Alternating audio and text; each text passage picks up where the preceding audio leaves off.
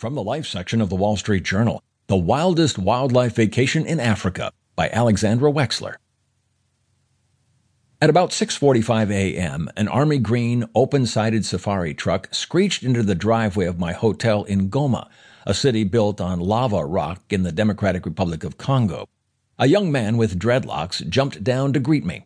Our destination, Virunga National Park, one of the world's last havens for the critically endangered mountain gorillas.